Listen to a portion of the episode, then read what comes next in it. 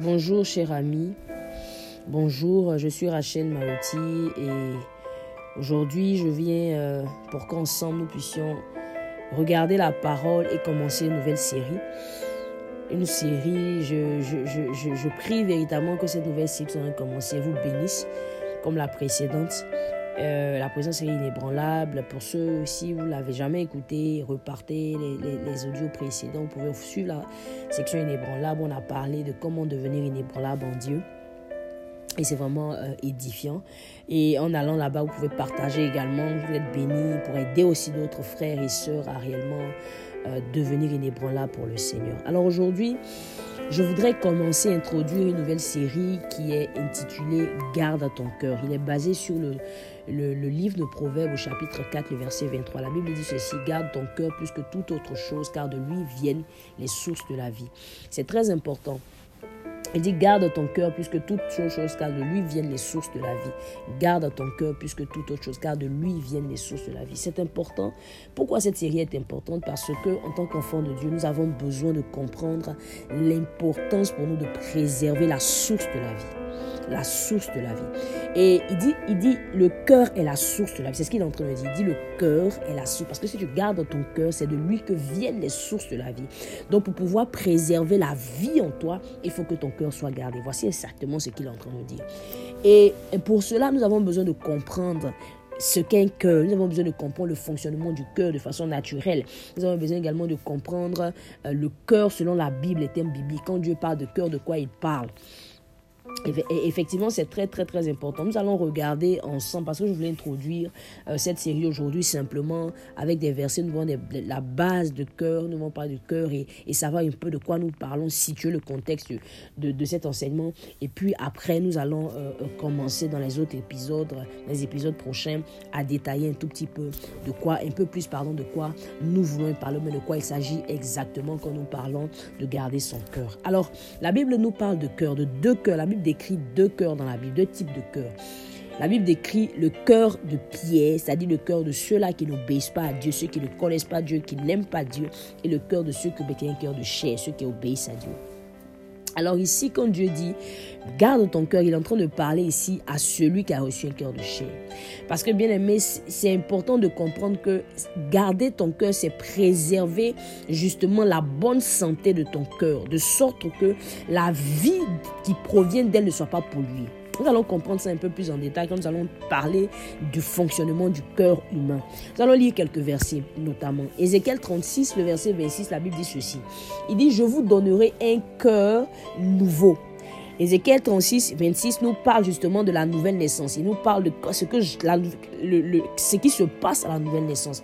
Lorsque nous naissons de nouveau, qu'est-ce qui se passe? Il nous dit ici, il dit, je vous donnerai un cœur nouveau et je mettrai en vous un esprit nouveau. J'ôterai de votre corps le cœur de pierre et je mettrai un cœur de chair. C'est ce que Dieu dit. Il va hanter le cœur de pierre et donner un cœur de chair.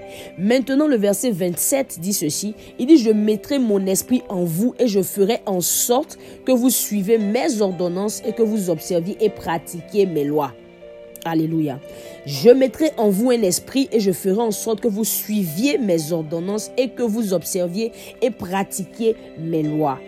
Donc ici, il est en train de dire quoi? Il est en train de dire que lorsqu'il enlève l'encoeur de pierre, lorsqu'il y a une chirurgie divine qui vient enlever par la nouvelle naissance au moyen du Saint-Esprit le cœur ancien qui est un cœur de pierre, qui le remplace par un nouveau cœur, qu'est-ce que ce cœur est capable de faire? Il est capable de faire quoi? De suivre les ordonnances de Dieu, capable d'obéir à Dieu et de pratiquer la loi de Dieu. Très important. Et qu'est-ce qui le fait? C'est l'Esprit qui met en nous. Amen.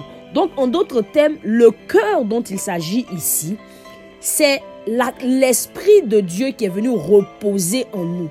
Parce que l'homme charnel, l'homme sans Dieu, il a un esprit qui est mort. Son esprit, il vit, euh, il vit principalement à partir de son âme. Il est une âme, il a un corps. Mais son esprit est coupé de Dieu, son esprit est mort. L'esprit prend vie lorsque Dieu vient communiquer à l'esprit humain la vie de Dieu, c'est-à-dire l'esprit de Dieu. C'est ce qu'il dit, je mettrai en vous mon esprit. C'est ce qui se passe. Donc c'est l'esprit de Dieu justement qui permet de pratiquer la loi de Dieu et de suivre ses ordonnances. Cet esprit-là, il veut le déposer où? Dans notre cœur. Alléluia. Deutéronome 30, verset 6, la Bible dit, l'Éternel, ton Dieu, circoncira ton cœur et le cœur de ta postérité, et tu aimeras l'Éternel, ton Dieu, de tout ton cœur, de toute ton âme afin que tu vives. Il dit l'Éternel circoncira ton cœur. Ça veut dire quoi? Ça veut dire que ici Dieu dit que le cœur que nous avions, quand nous le recevons, il vient circoncis, il vient enlever ce qui est de trop et il vient rendre ce cœur capable d'aimer. Il dit, il dit, je circoncirai ton cœur et le cœur et tu aimeras.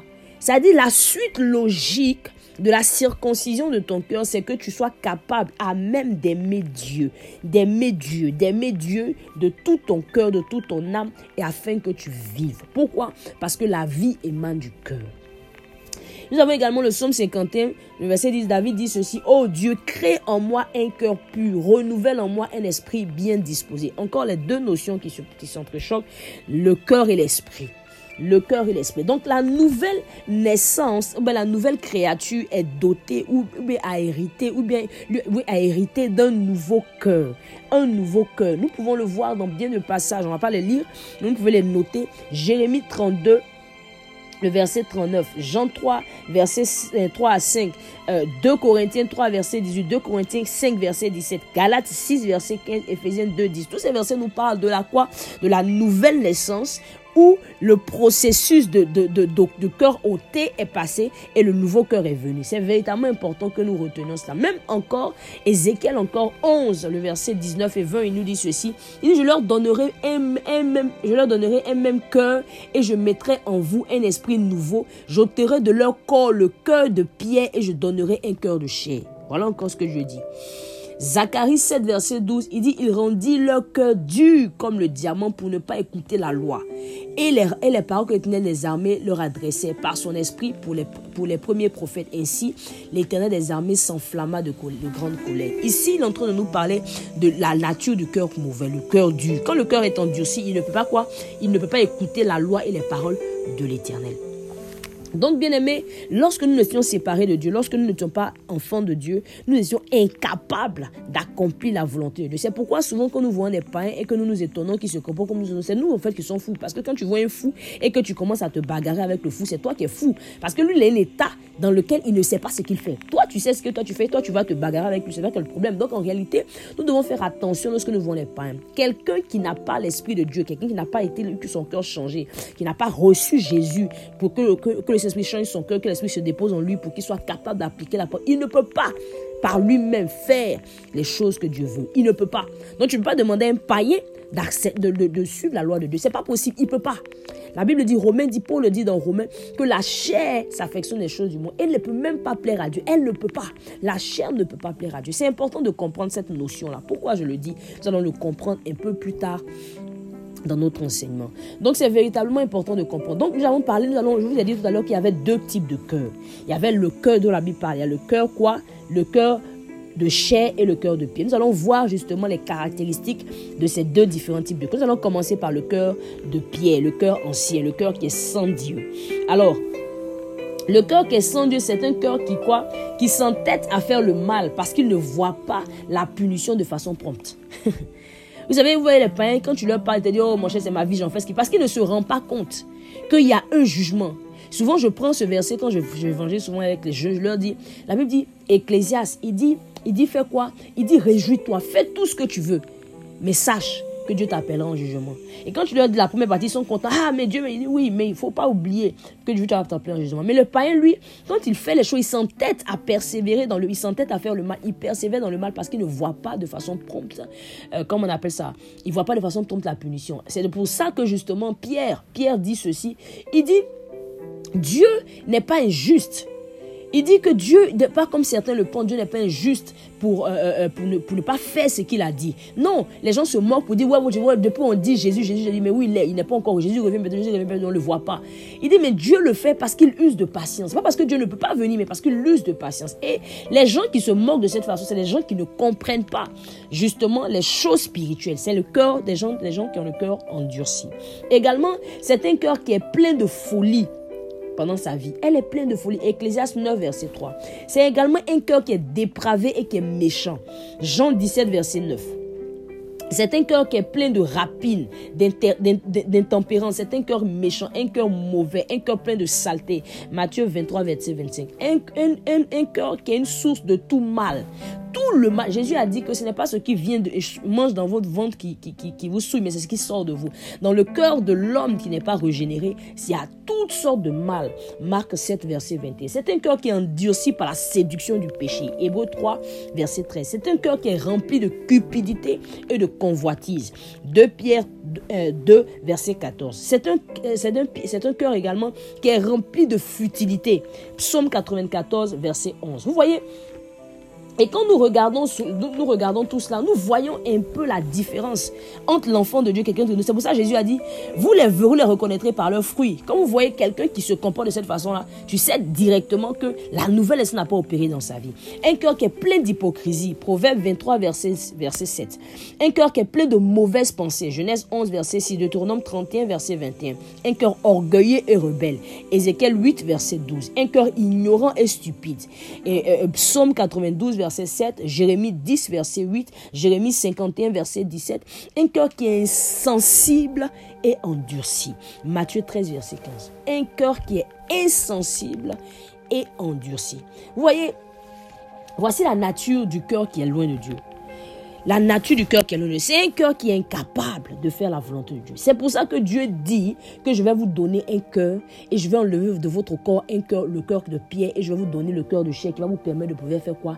Pratiquer, suivre mes annonces, pratiquer, observer ma loi, observer mes commandements et vous permettre de m'aimer.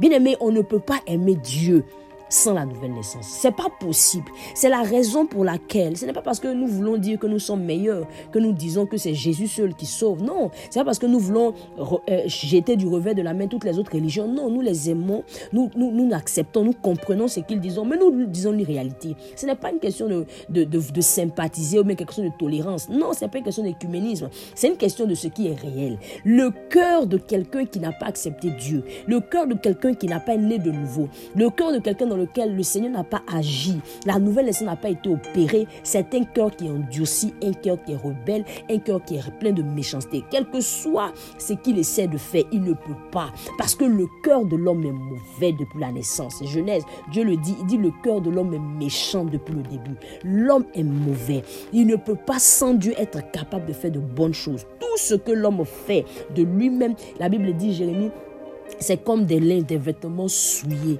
Toute notre justice est souillée devant Dieu. Nous ne pouvons rien faire sans Dieu. C'est la raison pour laquelle nous avons besoin d'avoir un nouveau cœur. Alors nous allons voir maintenant les caractéristiques de ce cœur qui a été renouvelé. Nous qui sommes devenus enfants de Dieu, à quoi notre cœur ressemble? La Bible dit ceci.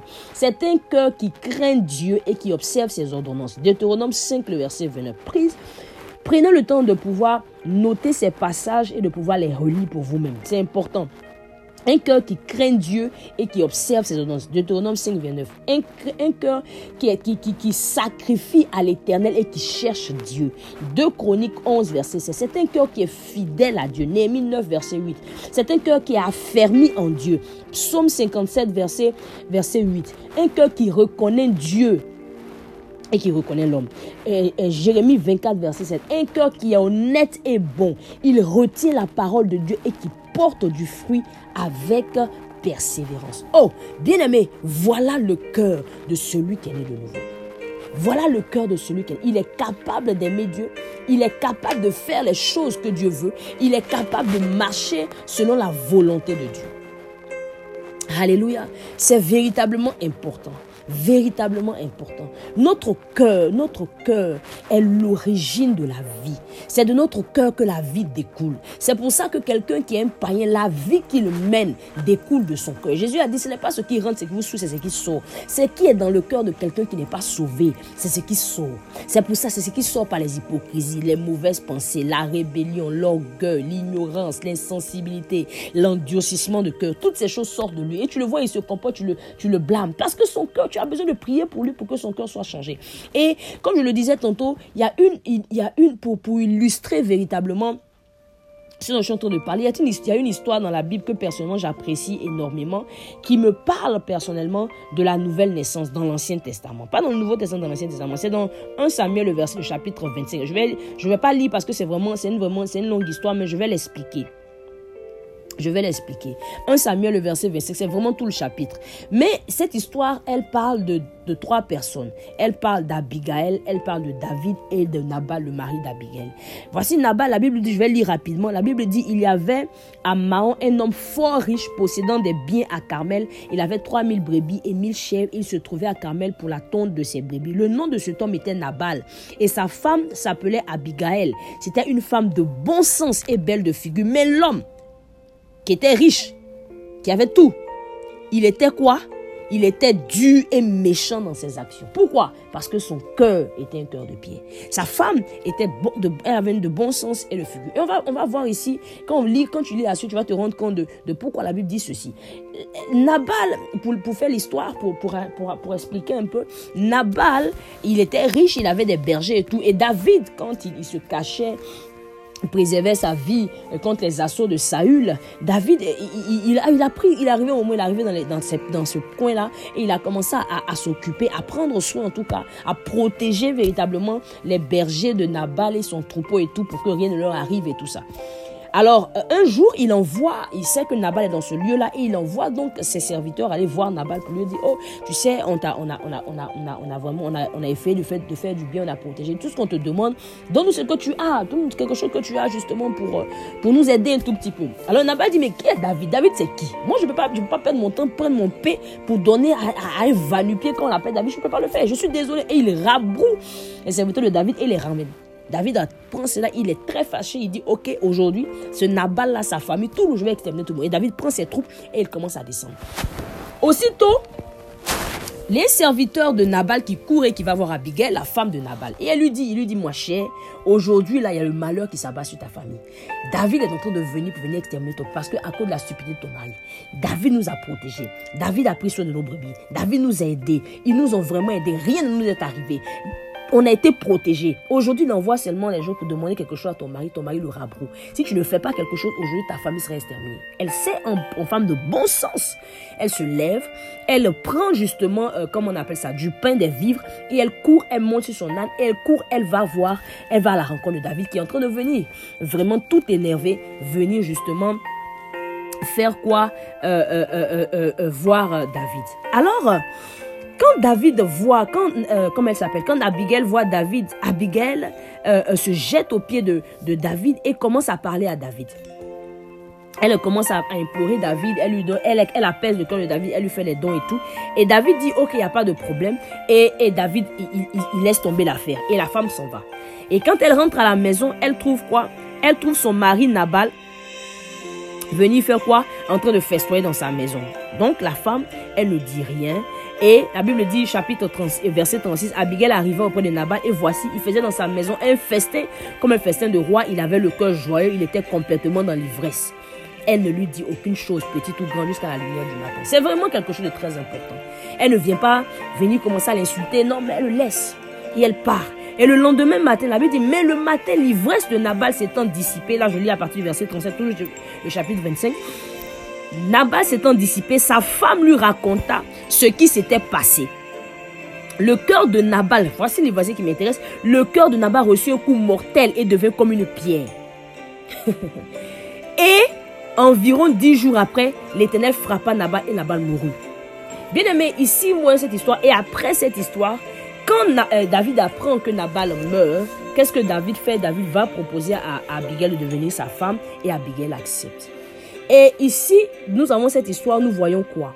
Nous voyons une femme entre deux hommes. Un homme qui a le cœur selon le cœur, qui a, un cœur selon Dieu. La Bible dit, Dieu dit, j'ai trouvé mon serviteur David, celui qui fait toute ma volonté. Il a un cœur, c'est son cœur est après moi. David a le cœur selon Dieu.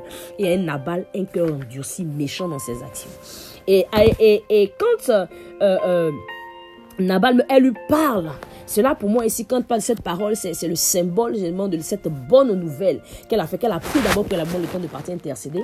De prier, elle vient de venir. Quand elle parle à son mari, la Bible dit que Dieu vient frapper d'un coup le cœur de Nabal et son cœur comme Dieu explose et il meurt. Et quand il meurt, elle se marie avec celui qui a un cœur selon le cœur de Dieu. Pour moi, ça symbolise ici la nouvelle naissance. Alors, elle passe d'un cœur méchant à un bon cœur. Et elle, elle fait un avec ce cœur-là.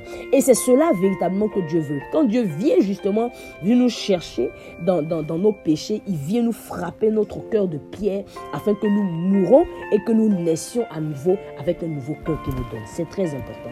Donc je voudrais faire, cette petite parenthèse pour dire si quelqu'un maintenant tu es en train de m'écouter et que peut-être tu regardes et tu te dis je n'ai pas fait cette expérience, je ne suis pas mort avec Jésus, je n'ai pas je n'ai pas accepté Jésus comme mon Seigneur et mon Sauveur. Je voudrais t'encourager à comprendre et accepter que c'est Jésus seul tu ne peux lutter par. Je suis avec moi, j'ai lutté pendant 12 années.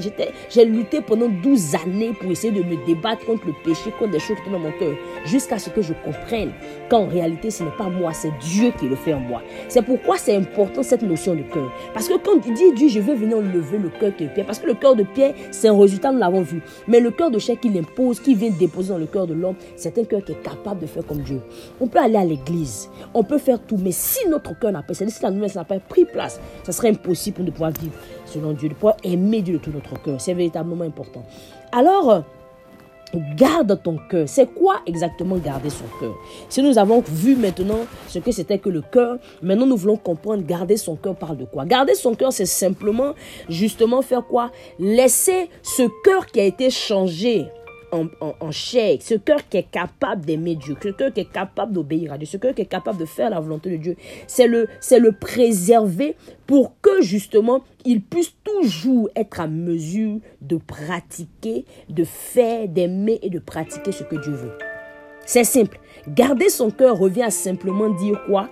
À revient à simplement à préserver la vie, préserver le bon fonctionnement de son cœur, de sorte que la vie qui en émane puisse être préservée.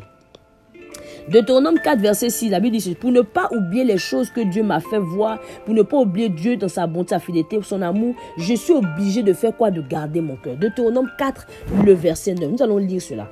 Nous allons lire Deutéronome 4, le verset 9. La Bible dit, dans Deutéronome 4, le verset 9, la Bible dit ceci.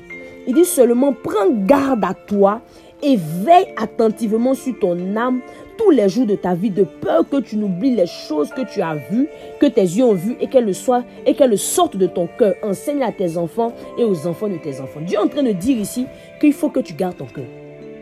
La foi, il dit, il dit quoi? Il dit garde attentivement ton âme. Souvent, c'est interchangé. L'âme et le cœur, dans, la notion biblique, est interchangé. Mais il est en train de parler de cœur parce qu'après, il, il continue pour le dire. Il dit de sorte qu'il sorte de ton cœur. Il est en train de dire, il y a quelque chose, il y a un environnement que tu dois faire. Il dit, de peur que tu n'oublies les choses que tes yeux ont vues. De peur que tu n'oublies les choses que tes yeux ont vues. Pour ne pas oublier les choses que Dieu a faites dans ma vie.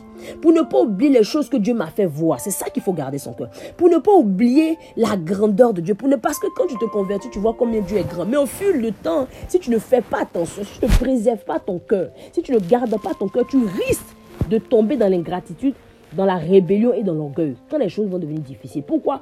Parce que tu n'as pas pris le soin de garder ton cœur. C'est très important. Garder ton cœur. Et également, nous allons voir euh, Deutéronome 20, 23. Toujours Deutéronome 23, le verset 9. Oh Jésus, aide-nous.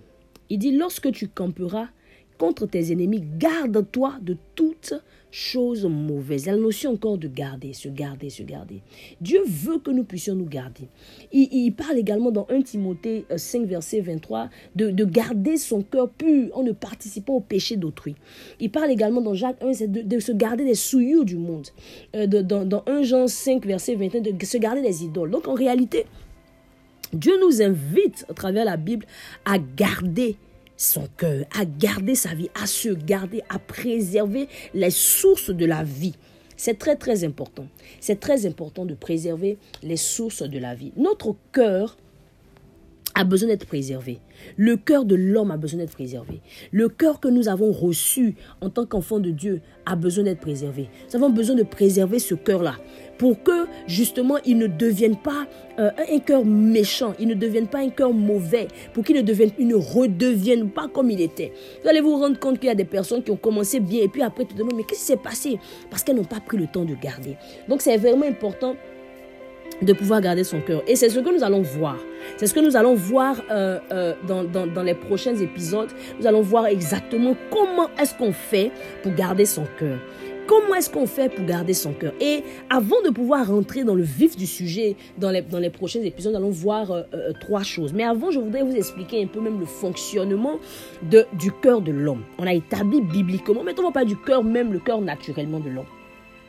Alors le cœur de l'homme, c'est un, c'est un, c'est un, c'est un organe. C'est un organe ou un muscle. C'est un muscle qui pèse à peine 300 grammes chez l'adulte et qui consomme 10% de tout l'oxygène fourni par l'organisme. 10% de tout l'oxygène.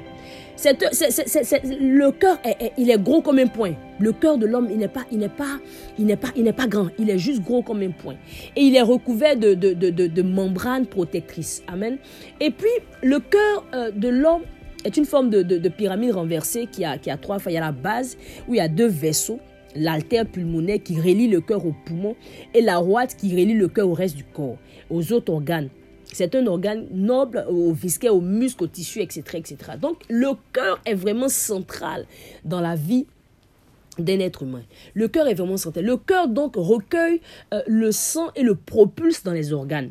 C'est le rôle du cœur. Le cœur prend le, sang et les, et, les, envoie dans les autres euh, organes. Les, pulsations. Et c'est ce que j'ai trouvé fantastique lorsque j'étais en train de, de, regarder le cœur. Et cela, je me suis dit, waouh, il n'y a que Dieu qui peut pour faire cela. Il nous dit que les pulsations du cœur, les, les, cœurs, les cœurs font des pulsions, les pulsions du cœur ne peuvent s'arrêter. Elles ne peuvent s'arrêter pour un instant, même un instant court. Cinq secondes d'interruption envoie une irrigation et, et, et qu'ils ont d'impulsion, une irrigation insuffisante à diminuer euh, euh, le thème de la teneur en oxygène qui se remet, qui, se, qui va dans le corps. Donc 5 secondes seulement. 5 secondes, il y a une perte de conscience. Quand le cœur arrête de battre pendant 5 secondes, tu peux avoir une perte de conscience et puis tomber. Quand le cœur s'arrête de battre pendant même 5 euh, minutes, il y a une mort des membranes cellulaires nerveuses. So, au niveau de, ton système nerveux, il y a la mort qui se, passe là-bas déjà. 10 minutes d'interruption sanguine, interruption du mouvement. Qu'est-ce qui se passe? Euh, euh, Il y, a, y, a une interruption sanguine dans le cerveau, donc de façon irréfutable, tu meurs. Donc regardez un peu, 5 secondes, c'est dangereux. 5 minutes, 10 minutes que le cœur arrête de fonctionner correctement, il y a une mort qui est constatée. Vous voyez comment le cœur est important. Et les, contractions du cœur se font sans aucune simulation nerveuse. Ce qui est très étrange. Pourquoi? Parce que ça nous montre ici que le cœur même est soutenu par Dieu. C'est Dieu qui soutient le cœur. C'est Dieu qui soutient le cœur. C'est vraiment, c'est vraiment, quand j'ai vu ça, j'étais waouh, c'est vraiment intéressant. C'est vraiment, vraiment, vraiment intéressant. Chaque battement du cœur propulse le sang et le fait circuler dans les artères et dans les veines. Le cœur pompe le sang qui s'achemine, qui obtienne euh, l'oxygène et les nutriments essentiels vers chaque cellule du corps. Voici comment le cœur fonctionne.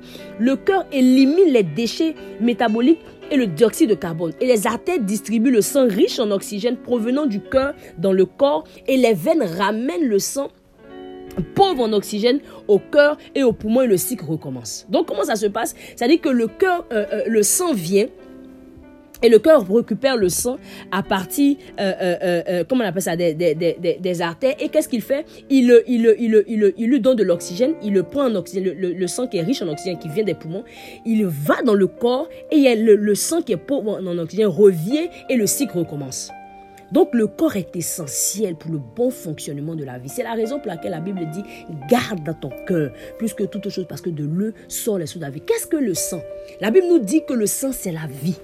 Le sang c'est la vie. Oh, c'est le cœur qui, qui distribue le sang dans le cœur et dans le corps humain. Donc le cœur est essentiel. Donc quand la Bible dit les choses, la Bible ne le dit pas de façon futile. La Bible ne le dit pas parce que ça fait joli de le dire. La Bible le dit parce que c'est Dieu qui nous a créés et Dieu sait de quoi nous avons besoin de façon fondamentale. Ok? Nous avons dit le cœur permet de distribuer le sang dans tout le corps. Hein, et, pour, et pour permettre au corps de fonctionner normalement. Si le, le cœur s'arrête, il y a un problème.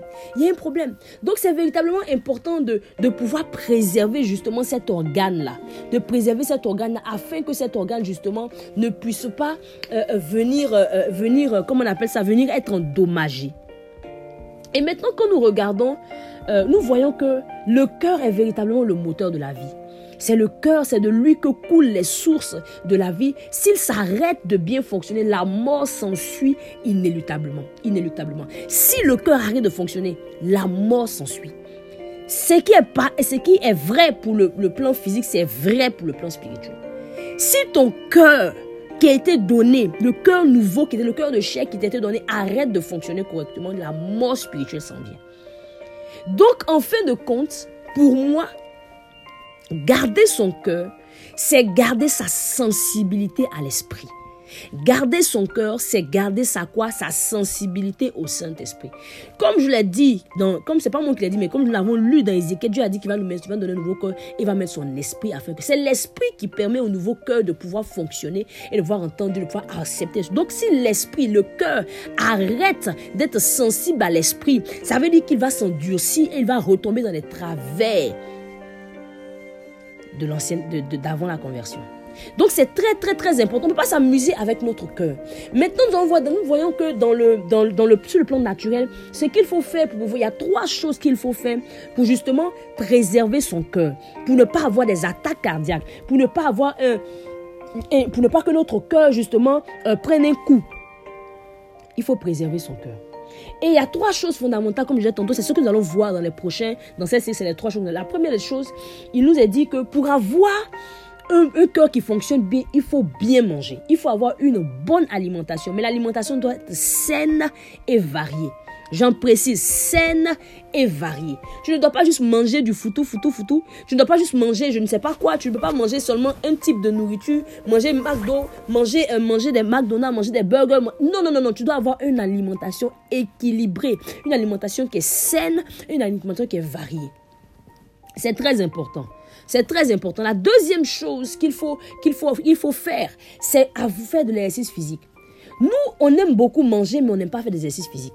Il faut faire physique pour garder la bonne santé de son cœur. C'est très important. Et la troisième chose qu'il faut faire, il ne faut pas fumer.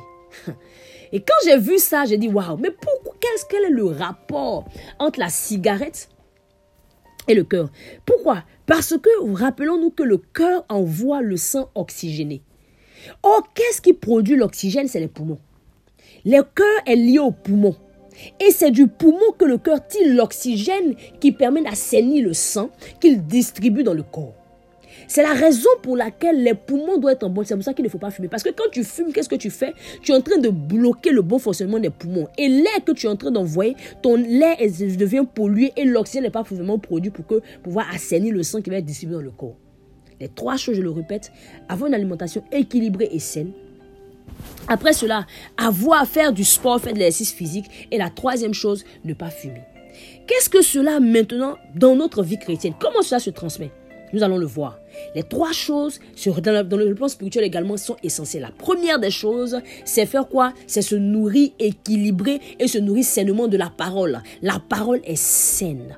La parole est ce dont nous avons besoin. La première des choses que nous devons faire, encore une fois, la base de la vie pour pouvoir maintenir son cœur, garder son cœur sensible à Dieu, c'est de garder son cœur sensible à la parole de Dieu. En la méditant, l'étudiant, on va le voir, le garder varié. Mais il parle, c'est pas seulement équilibré, mais c'est aussi varié. Vous savez, il y a des personnes qui, quand ils, lisent la Bible, ils ne lisent que les choses qui, font plaisir à leur âme. Non, non, non, non, non. Il faut varier l'alimentation. Il ne faut pas juste écouter ce qui te plaît. Il ne faut pas juste écouter les messages. Parce que toi, tu aimes les messages de la sainteté, tu écoutes juste la sainteté. Il ne faut pas juste écouter les messages de la prospérité, ben, tu la prospérité. Il faut écouter des messages de la prospérité, de la sainteté, les messages de tous les tu dois écouter tout. Ta Bible est complète. Tu ne dois pas prendre des, des choses seulement et puis laisser les autres. Non, tu dois tout lire la Bible de façon équilibrée et de façon variée. C'est ce que Dieu veut. Je veux pas que nous soyons des chrétiens déséquilibrés. Nous voulons que les chrétiens nous soyons des chrétiens équilibrés. Des chrétiens qui sont équilibrés, qui sont capables de, connaître les choses spirituelles et sont capables également de pouvoir les matcher également, de, comprendre également l'environnement dans lequel ils sont. C'est très important. Et la deuxième chose, justement, qu'il faut faire, c'est l'exercice physique. Quoi l'exercice physique représente sur le plan spirituel? La Bible dit, Paul dit que l'exercice physique ne sert pas à grand chose, mais la piété c'est à, tout. Et la piété ici, justement, c'est quoi? C'est s'attacher à Dieu. Comment s'attacher à Dieu? Au travers de la prière, au travers du jeûne. Ça, c'est l'exercice physique. Il faut faire cela. Il faut jeûner. Il faut prier. On va parler de ça. Il faut pas seulement lire la Bible. Il y a des gens qui lisent Bible, ils ne prient pas. Non, faut D'ailleurs, tu pas lire sans prier. Il faut prier. Faut prier. Faut faire de l'exercice. Faut prier. Il faut jeûner. C'est très important. Le jeûne et la prière vont ensemble. Jésus n'a pas dit si vous priez, quand vous priez, vous jeûnez. Ça veut dire que le jeûne fait partie de la vie de l'homme de Dieu. Il a dit si, il a dit trois, il y a trois piliers dans la vie chrétienne. Il a dit quand vous jeûnez, quand vous donnez et quand vous priez. Donc, tu as vu un enfant de Dieu, il doit faire quoi? Il doit faire des offrandes, faire des aumônes, donner. Il doit être généreux. Il doit aussi jeûner et il doit prier. C'est important, frère. C'est important, très très important. Nous devons le faire. Et la quatrième, la troisième chose, pardon, que nous allons voir, il s'est dit, il dit de ne pas, de ne pas souiller ses poumons pour que l'air ne soit pas pollué. Comment on souille ses poumons? C'est en préservant son cœur, en ne fumant pas. Ne fumez pas, c'est quoi? C'est cultiver l'amour. La Bible dit que nous allons voir, quand nous allons voir cette, cette partie, nous allons voir dans 1 Corinthiens 13, il nous parle de l'amour. L'amour ne vit pas, l'amour ne jalouse pas, l'amour ne s'enfle pas d'orgueil, l'amour est bon, l'amour est patient. Donc, quoi Quand tu as l'amour, il y a toutes ces choses qui viennent. La colère n'est pas le Dieu. Le manque de pardon, toutes ces choses, ça vient polluer, ça vient boucher tes poumons et ça vient en perdre. C'est comme la cigarette que tu passes. Quand tu fumes là, tu es en train de polluer ton, ton, ton tes poumons, polluer ton cœur. C'est la même chose. Et quand tu ne pratiques pas l'amour, tu es en train de polluer également ta vie. Tu es en train de polluer ton système. Tu es en train de polluer ta vie et tu empêches la vie de pouvoir couler en toi. C'est trois choses que nous allons voir. Alors, la première des choses que nous allons voir, le premier épisode, nous allons parler de façon extensive sur la parole de Dieu. Nous allons parler de la, nourriture équilibrée et de la nourriture saine de la parole que nous devons tous les jours faire. Ensuite, nous allons parler de l'exercice du jeûne et la prière, l'importance du jeûne et la prière dans la vie du cœur pour pouvoir préserver son cœur. Et la troisième, nous allons parler maintenant de la culture de l'amour. Parce que tout dans le, dans, dans, dans, le, royaume, c'est l'amour. Dieu fait tout par l'amour. L'amour est la base de tout.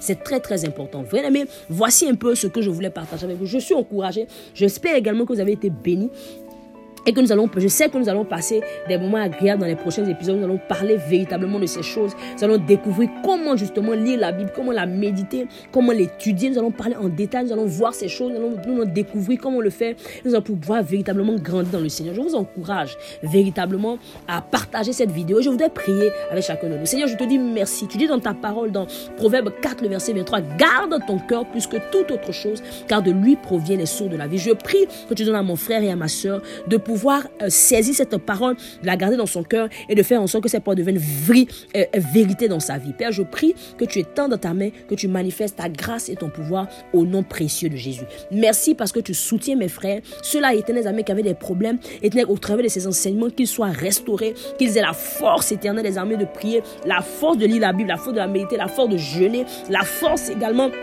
de vivre dans l'amour pour la gloire et la honneur de ton Seigneur. Sois béni et sois loué au nom de Jésus. Amen, amen, amen. Bien-aimé, que sois béni et je te dis à, à bientôt. Sois béni. Amen.